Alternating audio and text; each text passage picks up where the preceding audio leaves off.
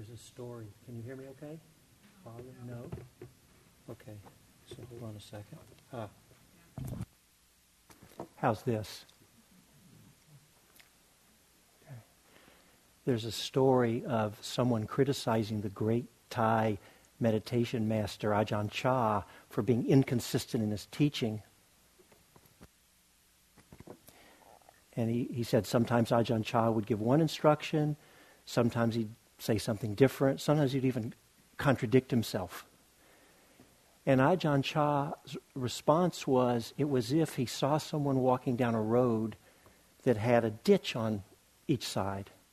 And if he saw someone veering off to the left, he would say, Go right, go right. If they'd start to veer to the right, he, his instruction would be the opposite go left, go left. This is what we're doing here. We're providing a, a, a framework. We're all working within a structure. Each of us talk about it in our own ways, and we may bring different perspectives, but it's within one structure and framework. Each teacher brings their own style, their own voice. And then each we engage in the practice to the best of our ability in our own way. If each of us practiced exactly the same, the the practice would unfold uniquely for each of us. It wouldn't happen in just one way, right?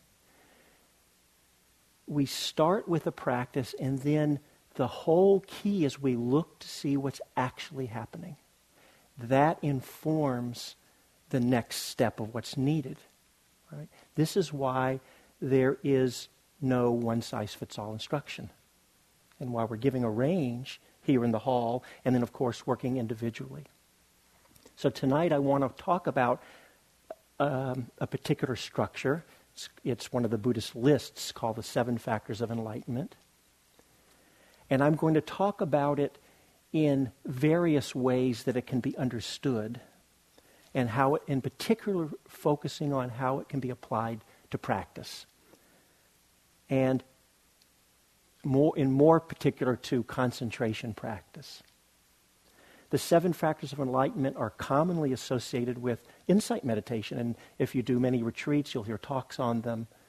But they're also intimately very much a part of a concentration pa- practice. In fact, they, these seven factors, as you'll see, map right on top of what we're doing here very precisely. Six of the seven factors are found either directly in the jhana formula. And I understand we keep talking about jhana, but we haven't actually gotten into it so far on this retreat.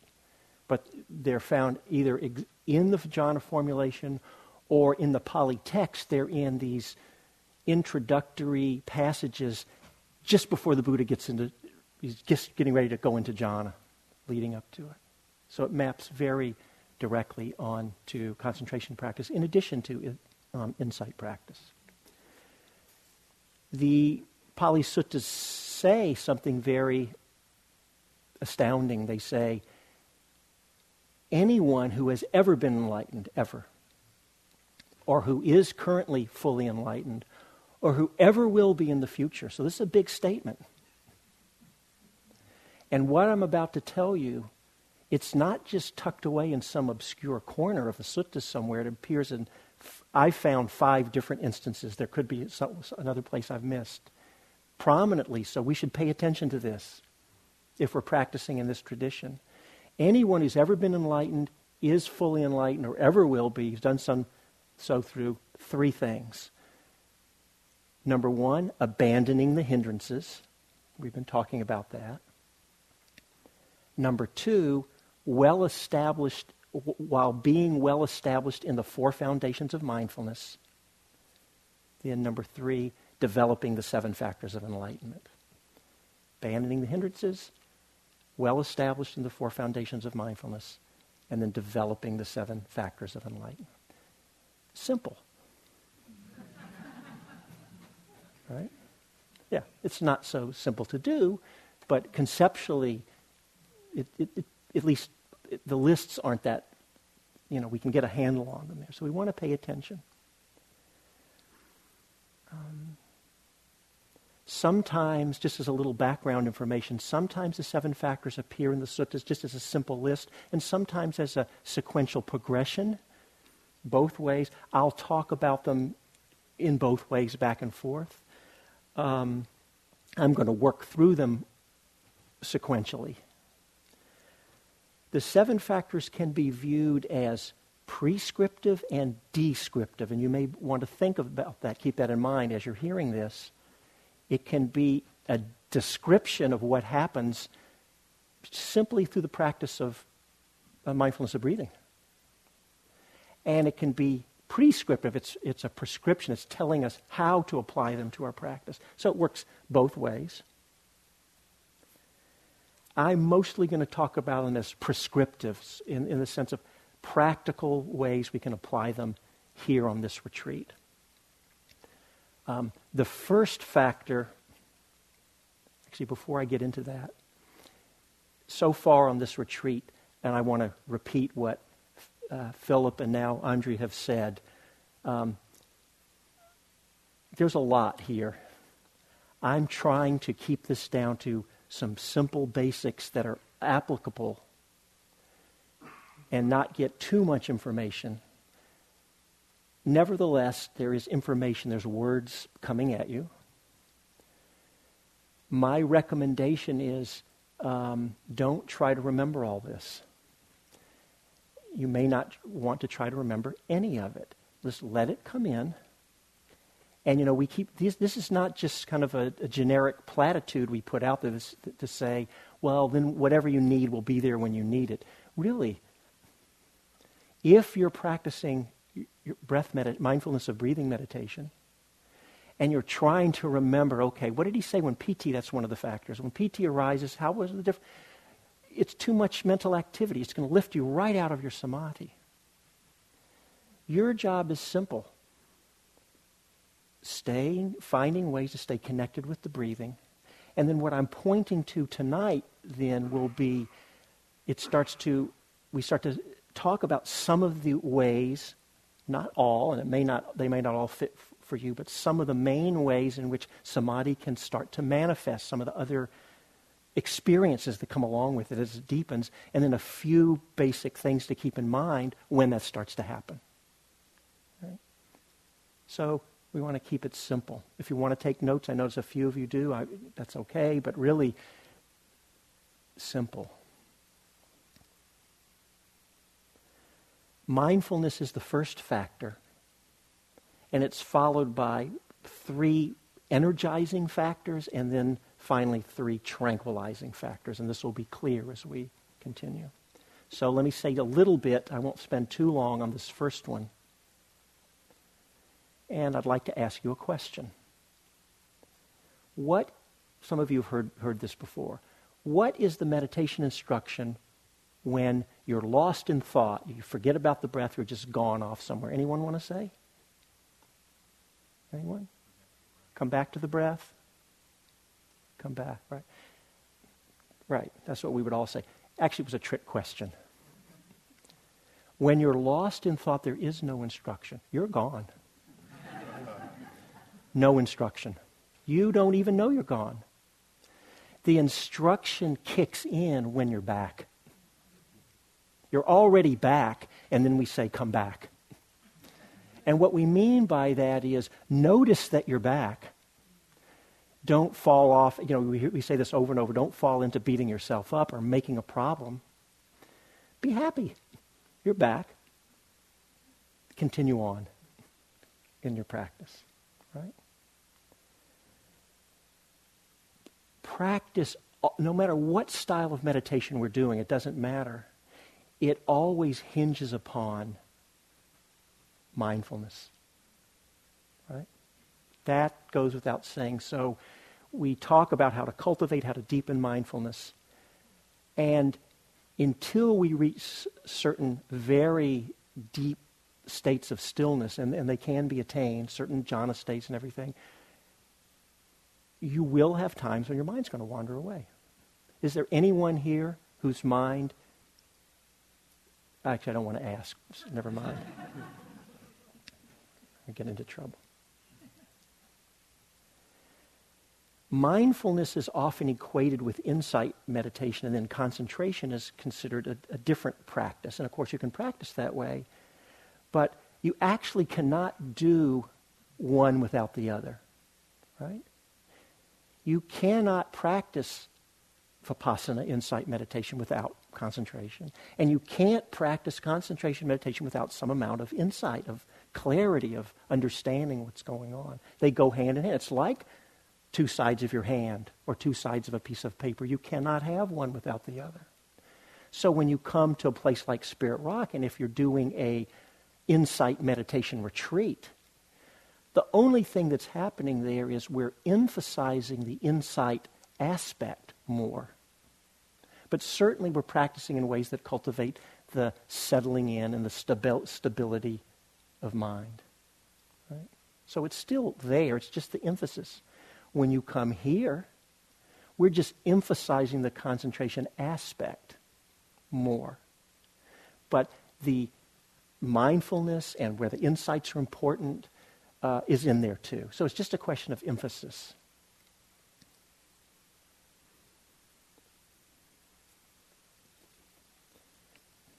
One last thing on, on mindfulness. Um, we talk, we've already made this distinction, but I want to emphasize it here the distinction between mindfulness of breathing and mindfulness with breathing. When the mind is, is clear and steady and all the other experiences are easy, it's easy for them to be in the background. We, we give strong preference to the breath and we allow it to be in the foreground, and we're doing mindfulness of breathing. And for the times when the hindrances are really up, or it may not be a hindrance, it just may be some strong other experience, even if there's not a hindrance associated with it. Where it's, you know, it's, it, the other experience is just not in the background. Instead of creating a struggle, just as we do in any Vipassana retreat, we bring, we meet our present moment experience. We don't create a struggle, but we, we can bring the mind, the breathing, the mindfulness of breathing in with us, either to keep it in mind with that whatever knee pain, or actually using the feeling like we're breathing into the experience, whatever works to keep the mindfulness in there with it, and we're switched to mindfulness with breathing. So I like to say that we're always either doing mindfulness of breathing or mindfulness with breathing. And then when things subside, we come back to mindfulness of breathing. Acknowledging that even on a retreat like this, there may very well be times of what's happening is all bets are off. It's no mindfulness of breathing. It's not mindfulness with breathing. You're just trying to hang in there the best you can with whatever the experience is. And so, okay, there'll be those times too.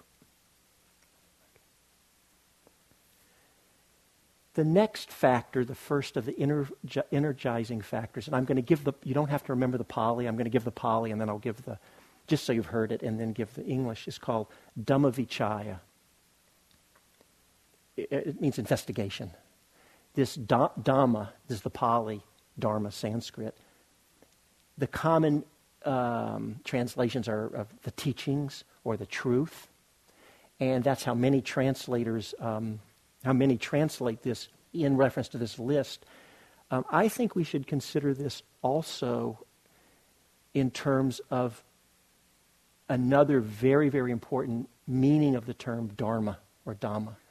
And that is phenomena or things. Very, very important common usage of the word dharma. Dhammas, things. But not in the everyday sense, from a dharma perspective. So when we're bringing our mindfulness and our clear awareness to meet an experience, we're connecting with, you could say, with dhammas, with the elemental nature of experience of things, right? So, with this Dhammavichaya investigation, that's another way to think about it. Through the first factor, mindfulness, mindfulness, what are we doing? We're practicing mindfulness of breathing. Then the investigation factor can come in.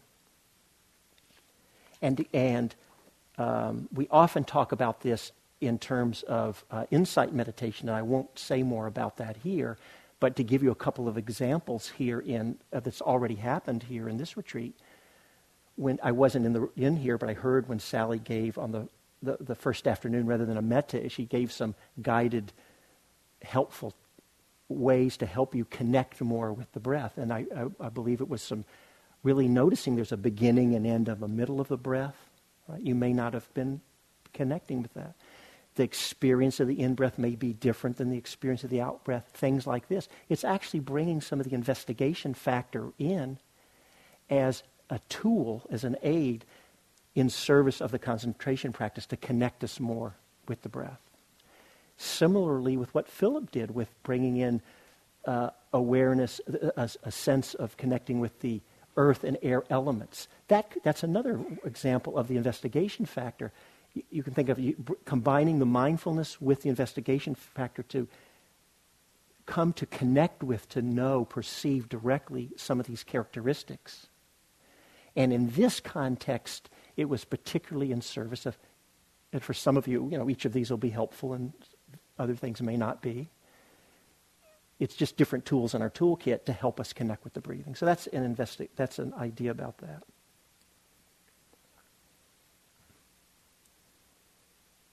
When the mind is clear and steady and the concentration is strong, uh, the investigation may look somewhat different, and, and in, actually, in some instances, um, it can feel like it's happening more on its own. It's supported by the power of concentration. We naturally understand more what's happening in the moment. We don't have to consciously bring the investigation because it has now ripened. And so we need to know when's the time to bring that factor in and use it in various ways. And when is it time to be aware when it just is at work? It's, it's operating strongly there, right? And I'll say more about that in some detail as I get into some other factors. Right? But just think of it in this way. The mindfulness, and oh, one quality I forgot to mention that's not one of the seven factors, but I think it's important. I'm just adding it in myself here. That when I talk about mindfulness, I think goes hand in hand, which is the Pali word sampajanya, which means, was translated as clear comprehension or clear knowing or clear awareness. And it's often talked about sati sampajanya, mindfulness and clear comprehension. The mindfulness is not being on automatic pilot or lost. It's being, knowing what's happening, and then closely connected with that is then, and a direct result for that is clearly comprehending and knowing what's happening through the mindfulness, we get the clear comprehension. They're very close. Sometimes people don't distinguish them that much. That's fine. Through the mindfulness, the clear comprehension, and the Dhammavichaya factor, it's really leading to a clear knowing of what's happening in service of deepening our practice. We have to know what's happening. And so I'm going to be inviting you to reflect on your practice. You may not be in deep samadhi during this talk, although um, there are people here who you know will be getting a deep samadhi, right? That can happen to you on talks.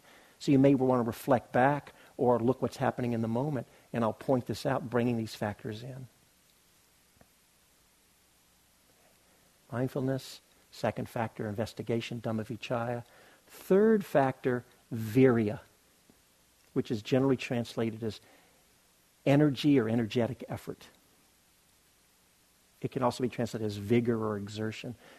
It actually means state of a strong man.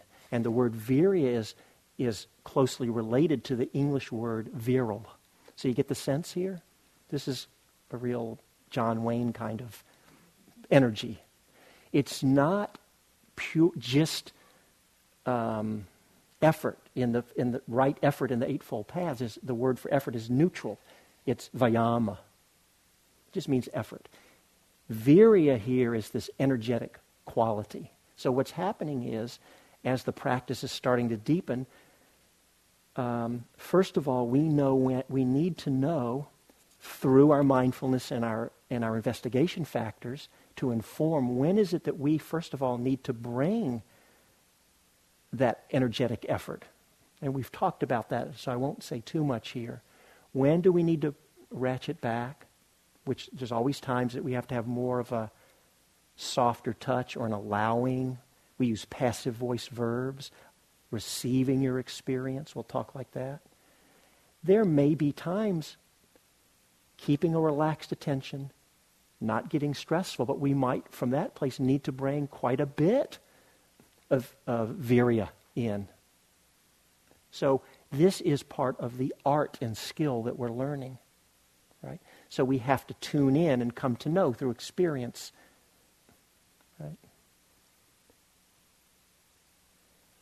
Notice in your own practice the times when the concentration's stronger. Isn't it true when the samadhi is strong and the mind's clear? It's, it's, you're, it's actually happening much more clearly and deeply, but the amount of effort needed is, is so much easier. Right? The virya is, is the support of the concentration is, is strengthening the virya so it's taking on a power of its own. Its own momentum is starting to happen. In that, when that's happening, if we keep, there's, there's a story a golfer once told me of um, um, um, he was playing golf and he brought a, a, a, gorilla to be one of the four partners. And, you know, one guy hits the drive and it goes 100 yards, and one guy hits it, and then one guy says, Now check this out. The gorilla hits it, goes 400 yards. They go, Wow, this is fantastic. And they get up closer to the green. One guy chips it in 25 yards. The gorilla hits it again, 400 yards. Right? We have to know when what's the right amount of effort that's needed in there. So this is the wisdom. This is where the insight piece, for example, and the wisdom need to come in as part of an example in our concentration practice. Right?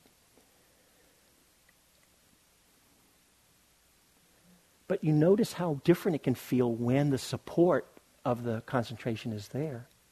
They're very strong. This is a place to start to notice. So you don't want to stir your mind up and be thinking and looking every minute but in general, we want to start bringing in that awareness.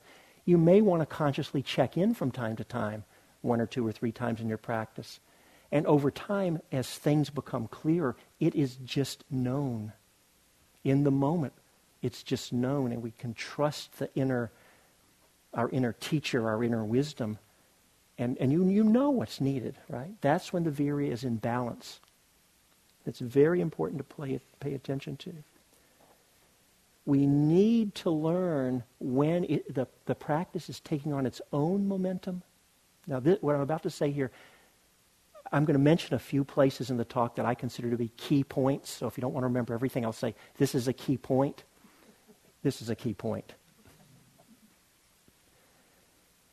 I think one of the most important things is really being aware, not stirring your mind up, but just knowing when its own power is taking over, it's kind of happening more on its own, so that we ratchet back in perfect harmony with it kicking in.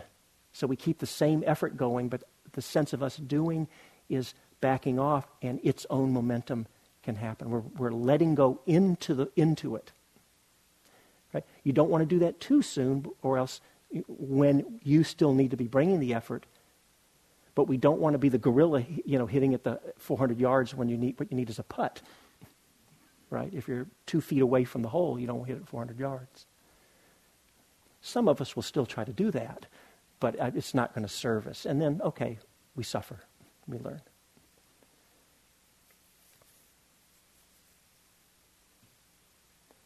The first time I ever went into jhana, I'd been on a long retreat, and I don't know how I don't remember exactly how far I was into it.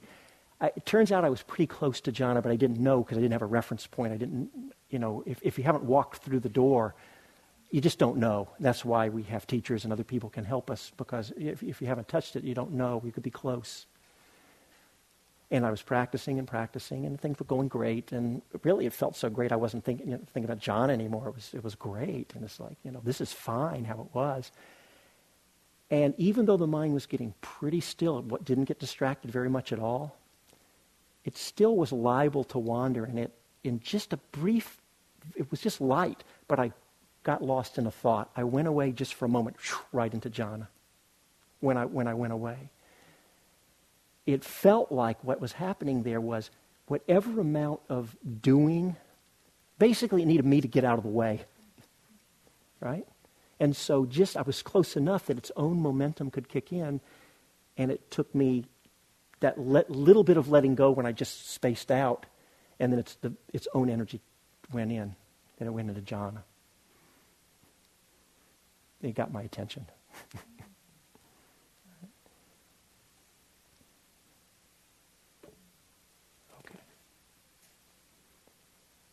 Okay, we have mindfulness. Second, investigation. The third, now things are starting to cook. The energetic effort's starting to happen. The energy's building now, so sequentially, going, coming back to what um, Andre was talking about last night, piti. This is one of the two factors I'm going to spend a little bit of extra time on tonight.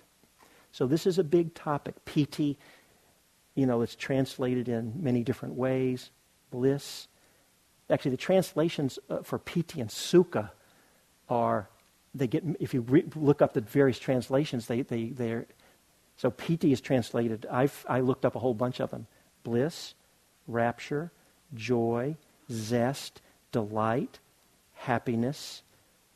Andre was also talking about the aspect that's um, like a rapturous uh, interest or, an, or, or, a really engaged or intense interest. Um, I'm just going to split hairs for a moment here. I think this, the intense interest is a, is, a, is a good use of the term piti. For me personally, I think of piti as these energies themselves, and the effect of them is to bring in the intense interest. Not so much the intense interest itself, but not every, you know, it's fine to take it either way. I, that's my own distinction. Other people may, it doesn't matter. All of these qualities are there in the piti. I actually view the piti and the sukha as, as part of a spectrum. piti can manifest in many, many ways, and it varies tremendously. It's highly, highly individual. And it can be experienced through various sense doors through the body. Here it's sound, visual is lights. Um, it can be Im- experienced embodied. You know, there can be energies that are just experience it in your body, and it's clear when that's happening. And other times, it's not so clearly connected in the body, and it's you might say it's just it's an experience, but it, maybe we call it a mental or a not exactly connected in the body experience. Some of the common ways that piti manifests energies, bliss, light in the body sound can be experienced embodied. And, there can be, and these can be connected together through, through the hearing. It can, it can, there can be a blissful quality. All of these can be experienced as a mental phenomenon, as I said, not so clearly connected in the body. Whether it's some people get sound, some get light. So sometimes you'll hear teachers say, you got to get it this way. You know, some teachers say, you got to see a light then people struggle to see a light. It's not related to how deeply concentrated you are. Who knows? Maybe it's the way neurons are wired up to fire in your brain. I don't know. It can come through any of the sense doors to be equally deep. And so you can see how is it manifesting for you? Right? Lights. You know, if you hear someone in the hall say, Oh, I'm seeing lights, don't get into, I want lights. Doesn't work that way. Or if someone's, you know, saying, "Oh, I'm so blissed out," I'm a, it's like I remember. I think it was one of my first retreats. I'm sitting in the hall. I was actually having an okay retreat, but you know, ups and downs. And I look around. Everybody just looked like Buddhas. And I remember clear. I was so very naive and idealistic, and I remember thinking, "Look at them all. Everybody's blissed out but me."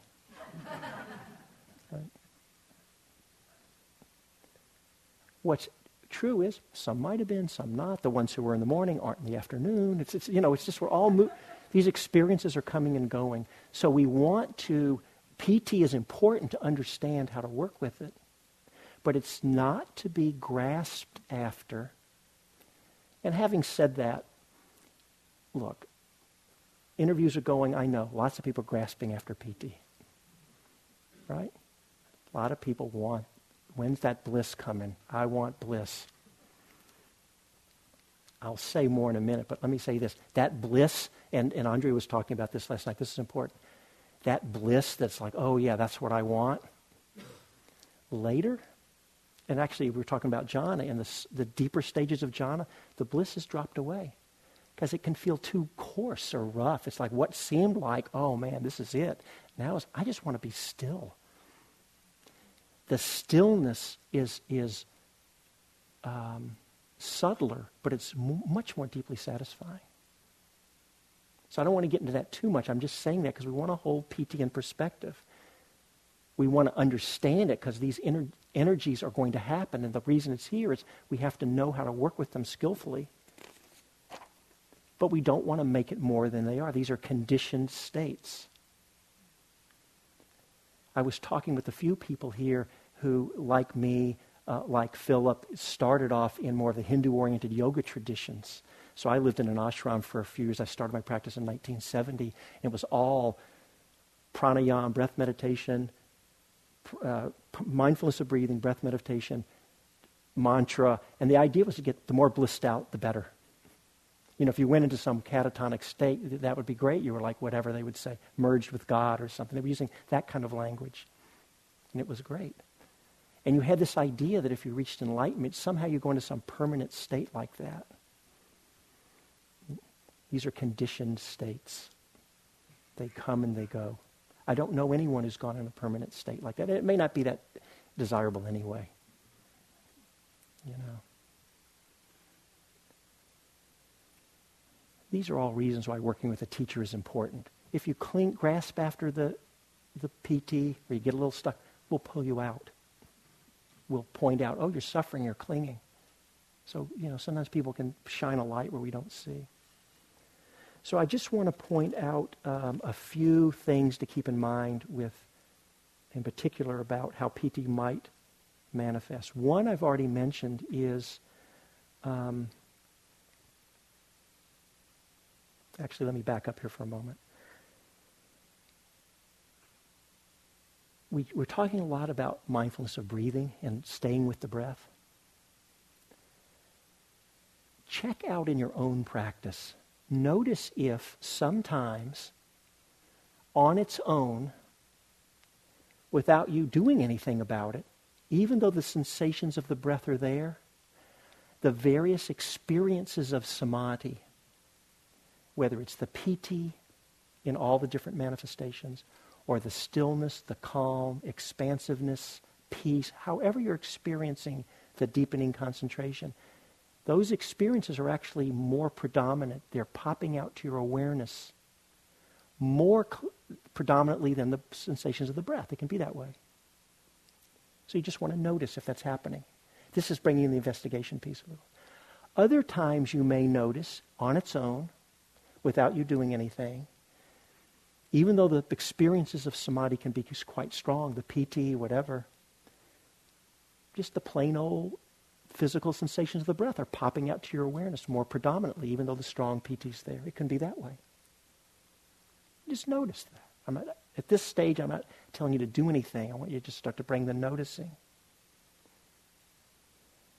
A third way that gets kind of interesting is and it's hard to describe, but you'll know it clearly when it happens. The sensations of the breath and all the experiences of samadhi, the piti or whatever, whether it's light, sounds, energies, bliss, they're, it's, they're mushed together into one thing. There's the sensations of the breath and the samadhi. They, they're merging into this one experience. Don't worry about this. Don't go looking about it for it. I'm just pointing it out because when that happens, it's clear. You don't have, if you're wondering, don't worry. You'll know it. It's just clear when that happens. Some of you are already experiencing this. It doesn't, you know, you don't have to have, you know, this doesn't have to be the second coming or, or you know, the fireworks. Whatever level, even a light level of piti, this can happen. So we're just keeping an eye on how is it unfolding for me. Right? One of the things that can happen is, is that, just to give you an idea, I don't want you to get ahead of yourself, is the piti, the breath, and these experiences can merge into this one thing. and you've got a really a new object, if you will, although at this point, I don't know, object kind of maybe a gross, clumsy term, but it, that's, that's the, where it's happening in the meditation now, this new thing. And when that happens, then, then, then there's a few choices on what will happen. If, if it's, it might be experienced as embodied, so breath and piti and body can be experienced as one thing. And then we just don't, that's fine. Or it's not connected in the body, and there's people already reporting to me a little bit. For those who are not having this, watch out for your comparing mind. What I'm about to describe actually isn't necessarily desirable, as some of them will tell you. The piti is so strong, it's like there's a whoosh going and it's pulling you out. It wants to pull you into it. Disconnect from your body. And in fact, the piti can get ahead of the samadhi, of the, uh, of the steadiness and undistractedness of mind. And when that happens, there's a lot of energetic stuff happening, but we're kind of like, oh my God, what's going on?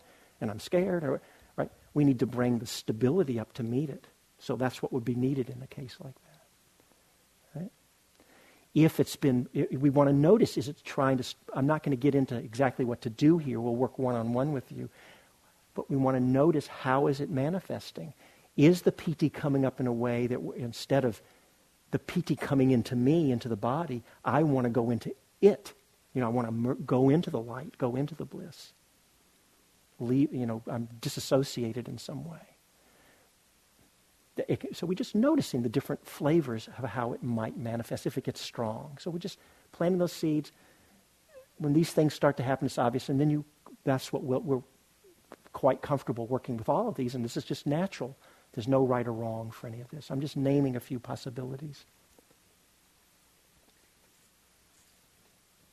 Okay, enough on piti. Just as we want to do at some point, or will happen at some point in the meditation practice, in the talk, we're going to let the piti go. And that's what happens. The deeper states of samadhi are actually not states of attaining new things. They're deepening states of letting go and settling. And so at some point, as I said, it's not that we, sometimes there is a sense of we let go around it. We want to, you know, it's more of, feels like quote unquote us doing it. But a lot of times on its own, there's a settling in that happens and the piti settles out and it's, we're not whooshing off somewhere and it's not necessarily fireworks, but we're dropping into it actually a deeper state.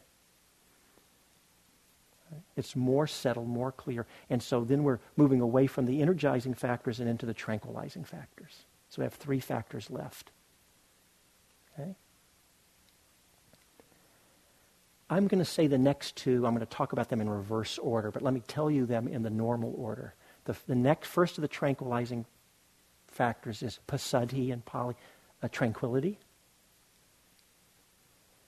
And um, after that is samadhi, concentration. I want to, I'm going to talk about it because to understand samadhi will inform our understanding of tranquility. Okay? So let's go to samadhi. Okay, this is a big topic.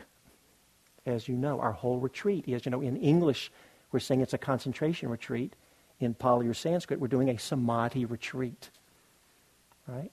So this one factor, a whole retreat is a samadhi retreat. Um, Sally already mentioned that the ter- there's actually nothing wrong with the word concentration except that there's a lot of connotations or baggage that can come along with that term. If you go to the root meanings, it actually has more of a meaning of undistractedness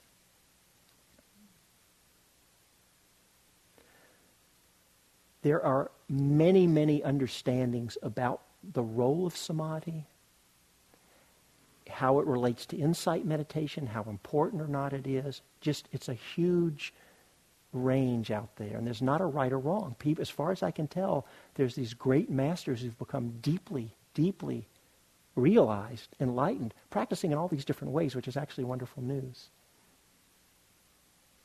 But there, just to say there's a huge range of understandings. I'm going to name just a few, not to get into the concepts as, as if we're doing a class on it, but just to sort of, in particular, how, how they may be uh, unfolding in your own practice.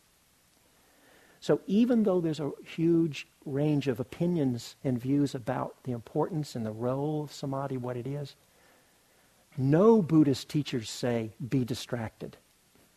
None. So, in some way or another, it's an important quality. Right samadhi, I'll just mention this as, as kind of an aside, of the Noble Eightfold Path is defined as the four jhanas. That's what it says. Um, so, for those, and um, but on the opening night, Philip stressed that this is a concentration retreat, not a jhana retreat. So, it opens up to the full range of what samadhi might be. And of course, that includes jhana too. Not, I'm not talking tonight about jhana. I'm just mentioning that to put it in a context. Um, just, just to complete that, even though the suttas say right samadhi is the four jhanas, I think a more useful way, this is just me, this is not the Buddha, to think of it is right samadhi culminates ultimately in the four jhanas, but it's always right samadhi at every stage, even if you're a beginner, as long as you're bringing right view, right understanding, you know, the other factors that support it. As an enlightenment factor, it's, uh, it's samadhi's a factor at any stage of its development. All right. I've already talked when I talked about piti as some of the experiences that can come with deepening samadhi. I want to name, and, and Andrea pointed to this last night, I want to talk about a couple of main ways that undistractedness can manifest. So, and, and there's a lot of ranges in between, but I'm just saying sort of two extremes to make the point, and you'll get the idea. And I want to invite you to notice in your own practice if it seems like it's inclining one way or another. There's no right or wrong. So if you picked any object, so we'll take the breath or anything, and you kept your attention on that, as your ability to concentrate strengthened, as the samadhi strengthened, you would get better and better at being able to keep your attention, we could say narrowly focused on this one object or one point. Right? That would just some of that's probably happening. The breath may be an example of that. If you took that far enough, you could get so, ultimately, it would be possible to be, get so good and skilled at concentrating on a point that you could be, we call it, exclu- you could be exclusively your awareness on the point to the, to the, so that you wouldn't notice any other experiences happening. You wouldn't even feel your body anymore. There would just be the one pointedness. This is this ekaggata, the fifth jhana factor. The eka means one. It can be one or single or uni, unification, all good translations. That would be one way, direction the samadhi could go, right? If um, you got, I mean, we're really taking it quite far, but I'm just, it could head in that direction. That's, that actually some teachers are heading, want to head you into that goal, and that's fine, but we just want to know it's a particular style of undistractedness. And the key point that I mentioned is you would lose the changing flow of experience. You wouldn't be aware of that, and it would just be more of a fixed, we call it fixed because it's fixed on a point, or exclusive, and it excludes everything else. There's another way that undistractedness can develop. That is, if you took it all the way, as far as it could go, it's just as deep. It's just a different kind of undistractedness. And in this second kind, rather than the changing flow of experiences coming to a stop, the mind itself comes to a stop. Please don't ask me what the mind is. Uh, I don't know. I don't know. But experientially, the mind itself comes to a stop even while the awareness is there for an, the f- full unfolding of the full range of all experiences that can come and go. It's a different kind of undistractedness. It actually would take you to what we sometimes call choiceless awareness. But it's a choiceless awareness with a strong base of samadhi. So it's really a presence. Both of these are ways that can go into two different kinds of jhanas. There turns out there's actually more than one jhana system. It's beyond the scope of this retreat but to keep this in mind, right? Either type of these concentra- samadhis, whichever however far you're taking it, can be relaxed or can be tight. So that's it's not that narrow is automatically tight. It just varies. But it's just really narrowed? Certainly you can see in the service of insight meditation, um, we wouldn't be encouraging this one pointed kind because when you lose connection with changing experiences, even if you haven't taken it all the way, if it starts to fade, you can't do insight because you need to penetrate into the nature of reality, the nature of experience. Anicca, dukkha, anatta, the three characteristics impermanence, suffering or unsatisfactoriness, and, and selflessness. You need changing experience. So it certainly is not, doesn't map right onto insight so directly. This other kind of undistractedness, where the mind comes to stillness, but all the changing experiences there, more easily maps directly, I say more directly to, onto insight. Matter of fact, the insights could even be happening there, and some people might even not tend to separate insight and concentration so much in that way. So, just to give you some flavors. All right.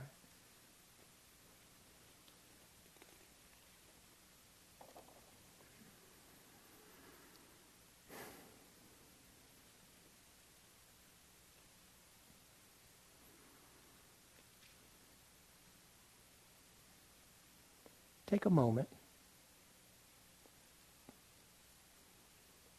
Notice um, just what's happening in your own experience right now.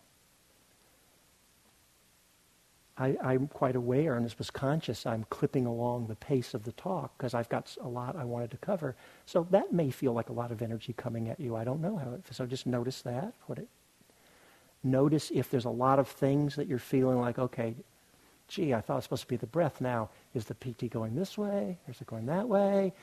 Is samadhi is inclusive? Oh, Is it one? You know, it's no. Let it go. Just coming back to staying with the breath. You'll know which of these you need. And we'll ask you to report about these kind of things as things unfold.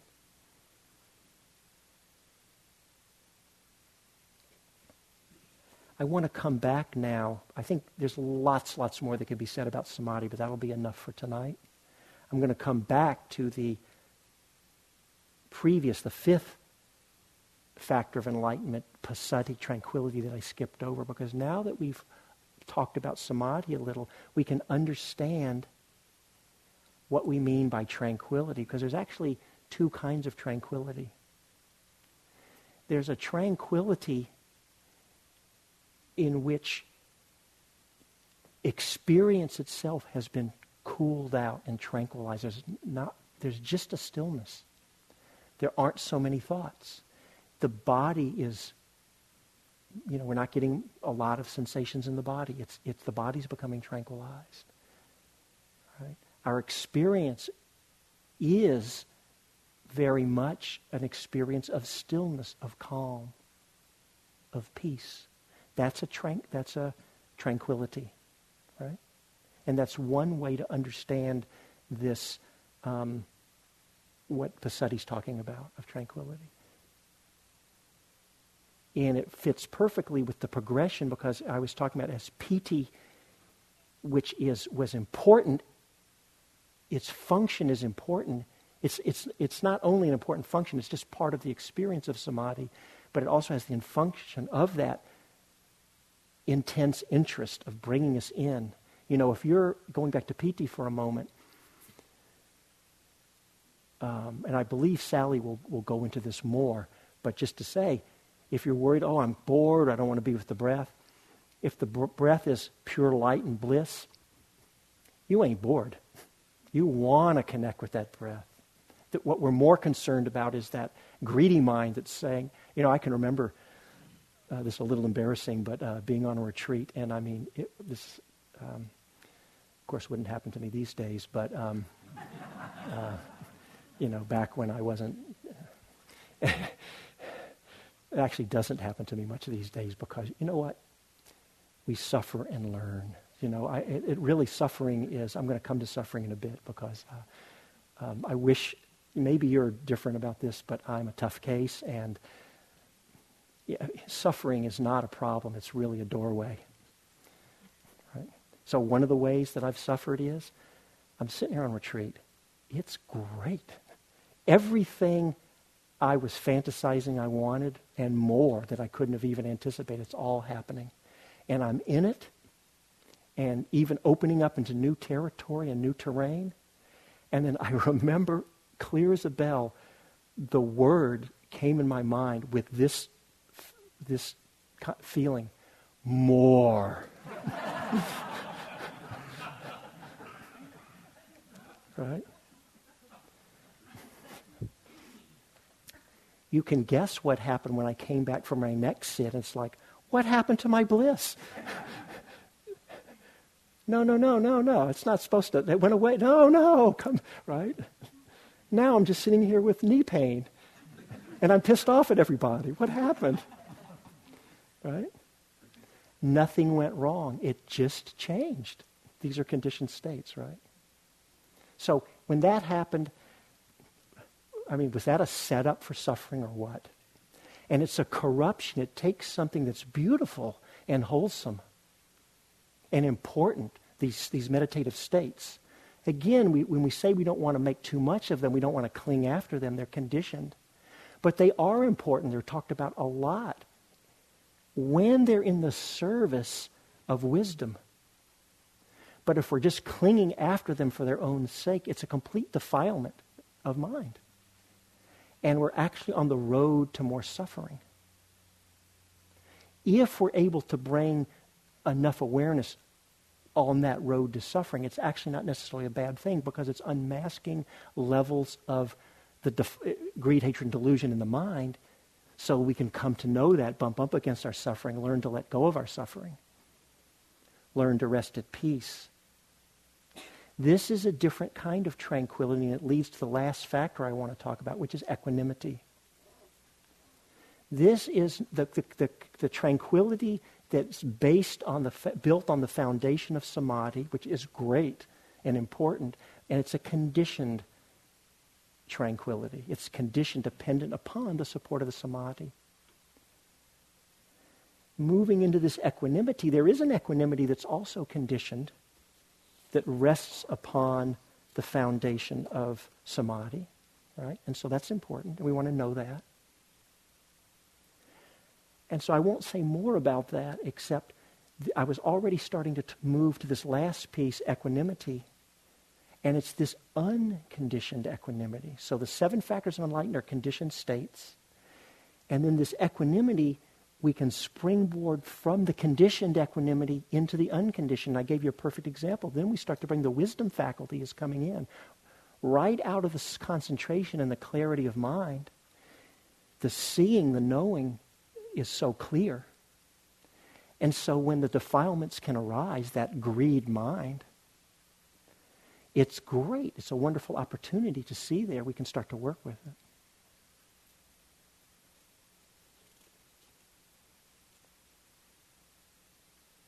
We come to this place. Equanimity does not mean not feeling anything. It's a non-reactivity.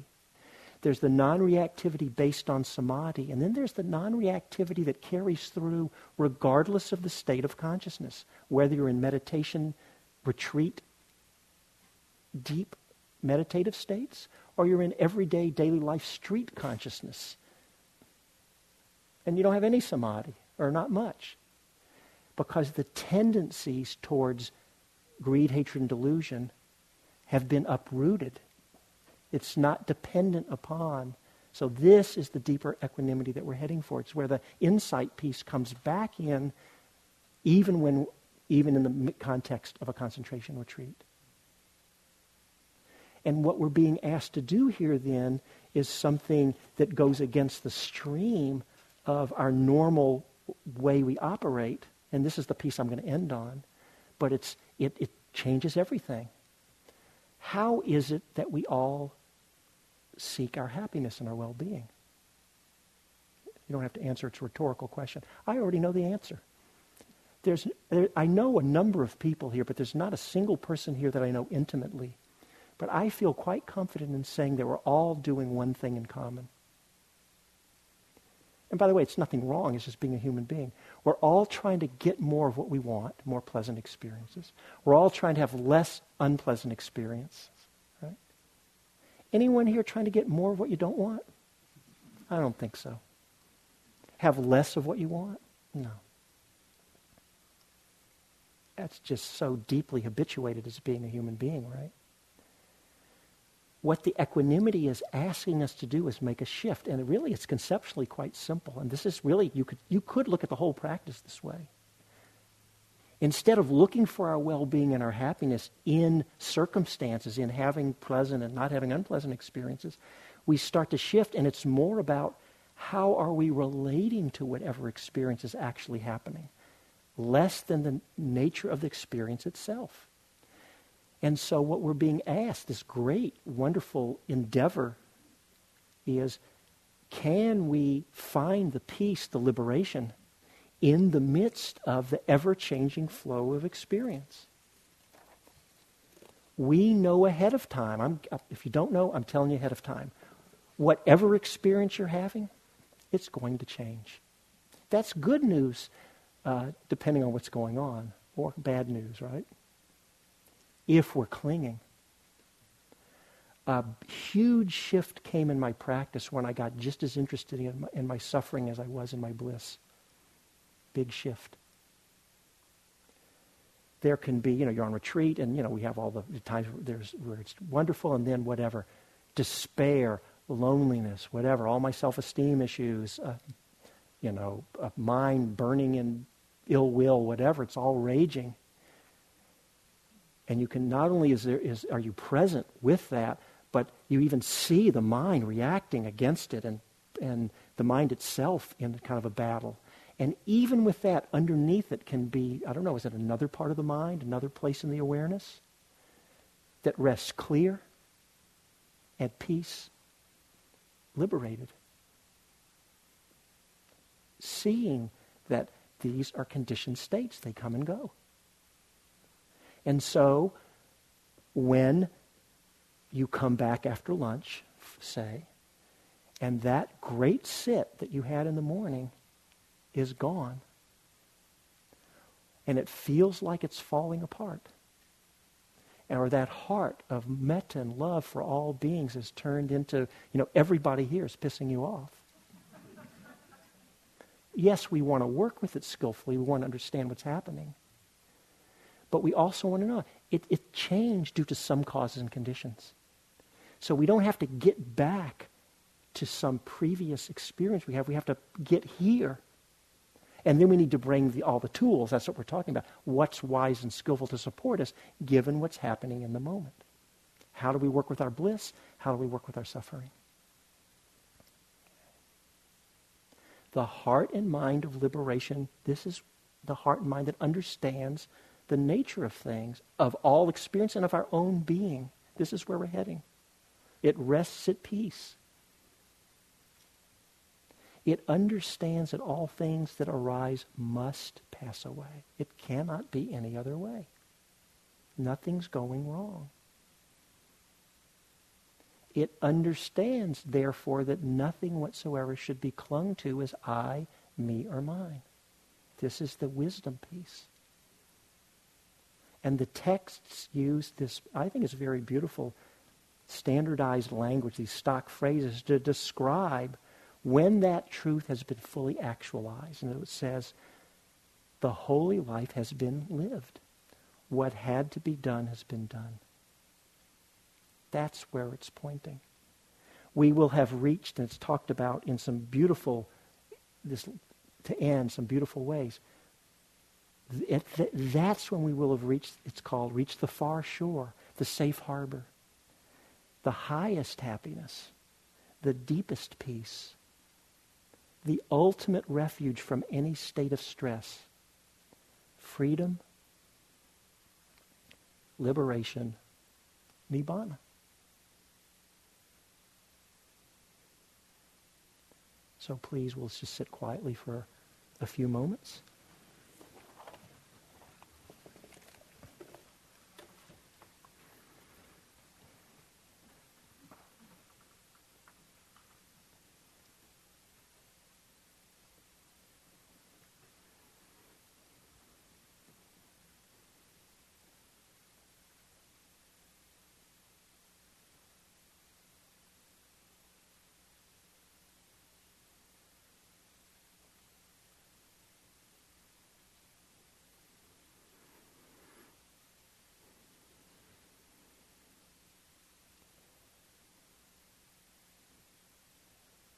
May our wholesome intentions and actions be the cause and condition for freedom, peace, and an ending of suffering for ourselves and for all beings.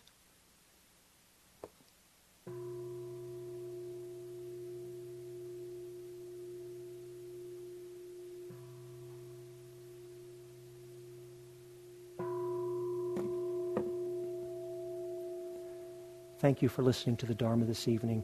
Um, it's, it's time for half an hour walking period.